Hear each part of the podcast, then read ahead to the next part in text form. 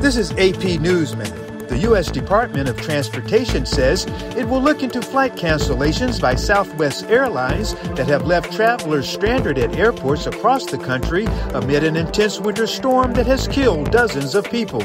Many airlines were forced to cancel flights due to the weather, but Southwest was by far the most affected. The co leader of a plot to kidnap Michigan Governor Gretchen Whitmer has been sentenced to 16 years in prison. Adam Fox's sentence is the longest of anyone convicted in the plot so far, though is significantly shorter than the life sentence prosecutors had sought.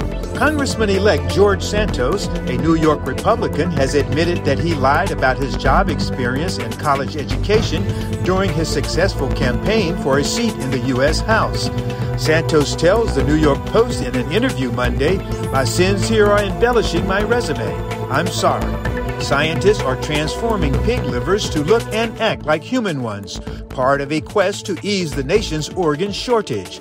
It's all highly experimental, but manufacturer Miromatrix is making plans for first step human testing, an experiment outside a patient's body to see how well a bioengineered liver can filter blood. Julian Stiles, The Associated Press with AP News Minute.